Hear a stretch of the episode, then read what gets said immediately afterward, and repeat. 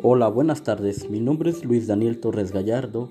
El tema que les compartiré el día de hoy es el impacto de la era digital en la educación. En la era global de la información digitalizada, el acceso al conocimiento es relativamente fácil, inmediato, ubicuo y económico. Cada vez más estamos siendo beneficiados por la tecnología como son las computadoras, celulares, tablets e Internet. Esto hace que haya cada vez más conectividad entre las personas a nivel mundial.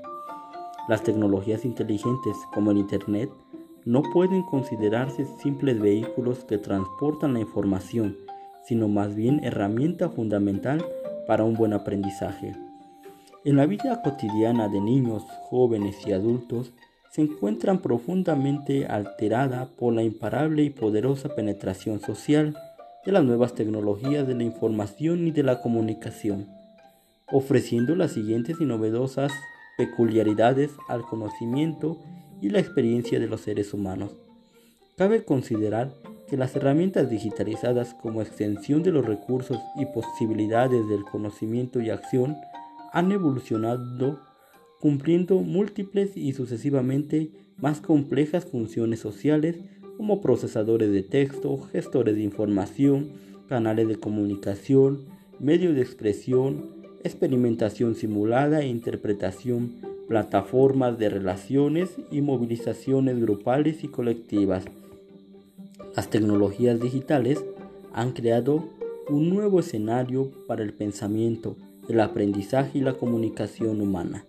Han cambiado la naturaleza de las herramientas disponibles para pensar, actuar y expresar. La cultura digital supone una reestructuración de lo que entendemos por conocimiento, de las fuentes y los criterios de verdad, y de los sujetos autorizados reconocidos como productores del conocimiento. La educación no ha sido ajena a ninguno de los procesos de convergencia tecnológica con influencias sociales, políticas y económicas por esto, la tecnología está modificando significativamente los paradigmas de educación convencionales y creando nuevos modelos de enseñanza y aprendizaje basados en dimensiones multiculturales y caracterizados en algunos casos por la desaparición de barreras como espacio y tiempo.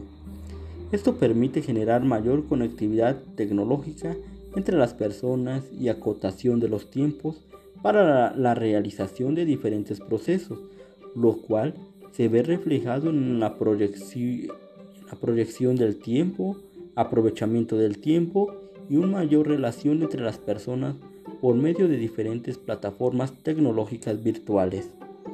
Es súper importante utilizar la tecnología en el sistema educativo, ya que puede ser un aprendizaje en clases más interactivo, presentando videos, información de toda índole y que los alumnos investiguen, analicen y tengan su propia conclusión sobre la información que se encuentra en el Internet. Todo favorece el aprendizaje y el alumno tiene más interés al aplicar la tecnología para su desarrollo académico. La tecnología es una concepción más que el docente puede aprovechar para acercarse al alumno y transmitirles su conocimiento. En esta era digital, el desafío de la sociedad y del gobierno en materia de la educación es combinar razonablemente tecnología con humanismo y modernidad, con democracia y equidad social. Es generar un cambio que vaya introduciendo en el modelo pedagógico dosis crecientes de autoaprendizaje a distancia. Es ir cultivando una cultura de la computación y del Internet que facilite el acceso al conocimiento y los niveles de preparación del pueblo. A mi entender, sería un gravísimo eh, y una irresponsabilidad histórica no asimilar que los aportes de la revolución tecnológica representan una extraordinaria oportunidad para avanzar en el perfeccionamiento de los sistemas educativos y en la democratización de la información y del conocimiento. Hasta aquí llega mi tema, gracias por su atención.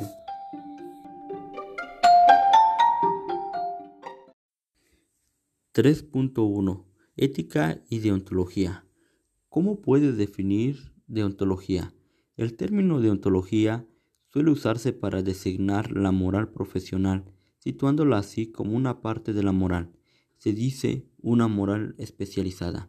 Esto no puede hacerse sin precisar que, ante todo, la deontología es un capítulo de la ética general, concretamente la teoría de los deberes. Los deberes profesionales son solo una parte muy restrictiva de los deberes en general, y esto hemos de ocuparnos en primer término. La relación entre ética y deontología es análoga a la que se establece entre felicidad y deber, nociones que en definitiva constituyen sus respectivos núcleos temáticos.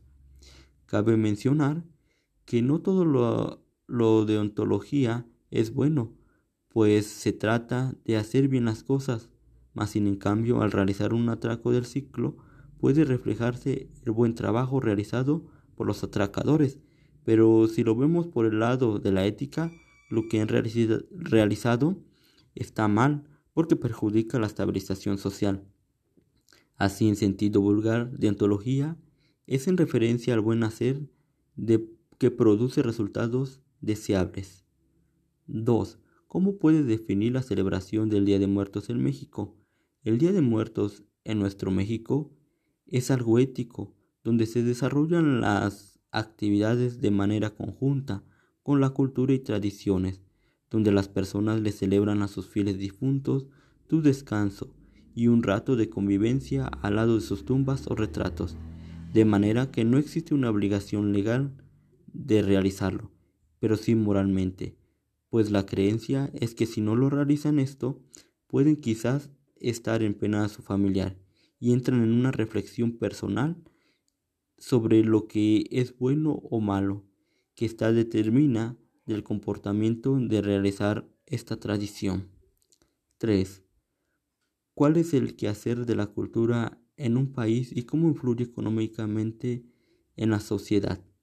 El quehacer de las culturas en nuestro país es conservar las tradiciones que anualmente y consecutivamente se llevan a cabo para fortalecer y enriquecer, y enriquecer dichas culturas y tradiciones, ya que esto también influye mucho en la economía dentro del territorio nacional, pues al realizar compras y venta de los productos en estos y cada una de las épocas de las celebraciones culturales, la economía se moviliza y se genera un crecimiento económico en beneficio de la sociedad.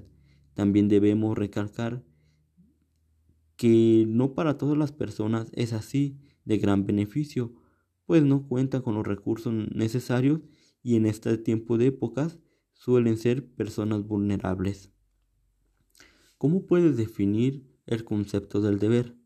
El deber supone una obligación de acuerdo al ámbito con el cual esté uno relacionado, moral, ética y jurídicamente. En la mayoría de los casos, el incumplimiento del deber recae en una sanción, multa o castigo para la persona que no cumplió.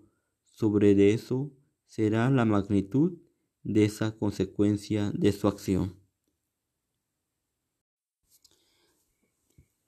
Hola, buenas tardes. Mi nombre es Luis Daniel Torres Gallardo. Soy estudiante del segundo cuatrimestre en la licenciatura de Derecho. El tema que les compartiré el día de hoy es sobre la importancia de la sociedad civil en México, principalmente sobre una organización comunitaria que se hace llamar Legalidad por México.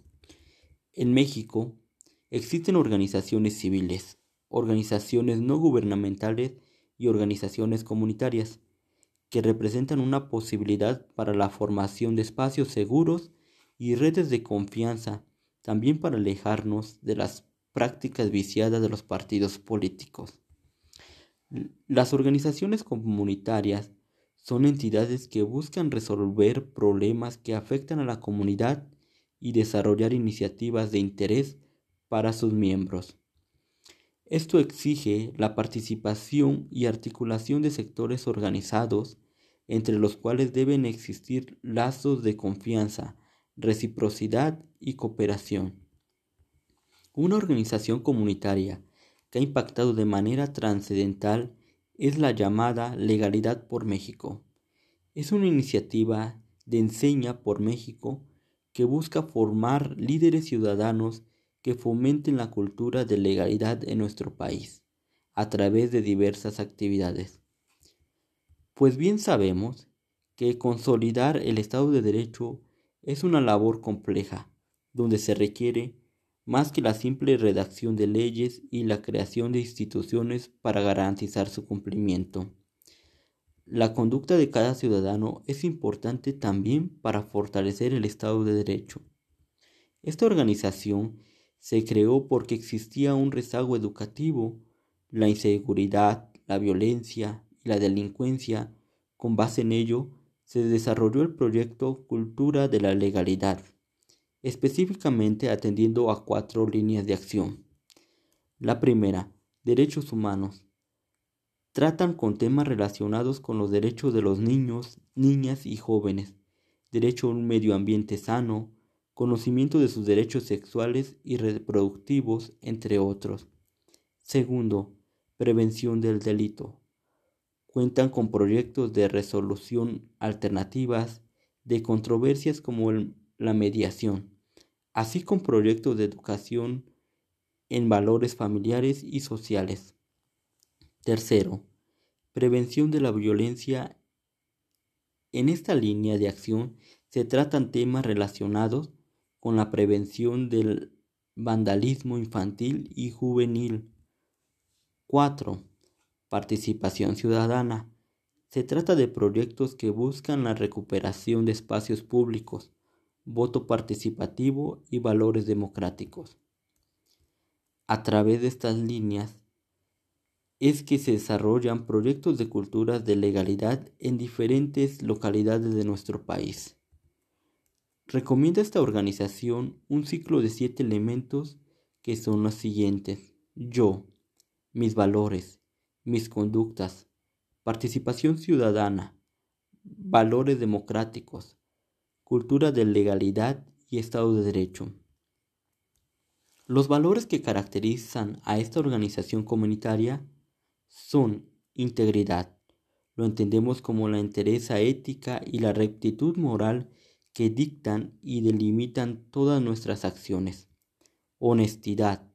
Lo entendemos como el vínculo indisoluble que debemos existir entre lo que hacemos, lo que pensamos, lo que decimos y lo que sentimos. Respeto. Lo entendemos como el reconocimiento y racionalización de las acciones y prácticas de otros, aunque no sean parecidas a los nuestros. Así como esta organización comunitaria nos revela que existen muchos otros modos de acción. Algunos involucran interlocución con autoridades y otros implican trabajar desde comunidades como base para su aplicación de proyectos. No hay acciones tan pequeñas que no valgan la pena realizar, si bien muchas veces esperamos que ocurran de manera rápida y resuelvan los problemas de raíz. Las transformaciones sociales tienden a implementarse de manera gradual a través de la suma de acciones mínimas. Hago una invitación a todos para que seamos parte de un cambio justo en México y en cada uno de nuestros municipios, que compartamos los conocimientos que vamos adquiriendo en nuestra carrera como estudiantes, pues aún falta mucha educación e información sobre nuestros derechos, como personas y como ciudadanos. Hasta aquí llega mi tema, les agradezco mucho su atención.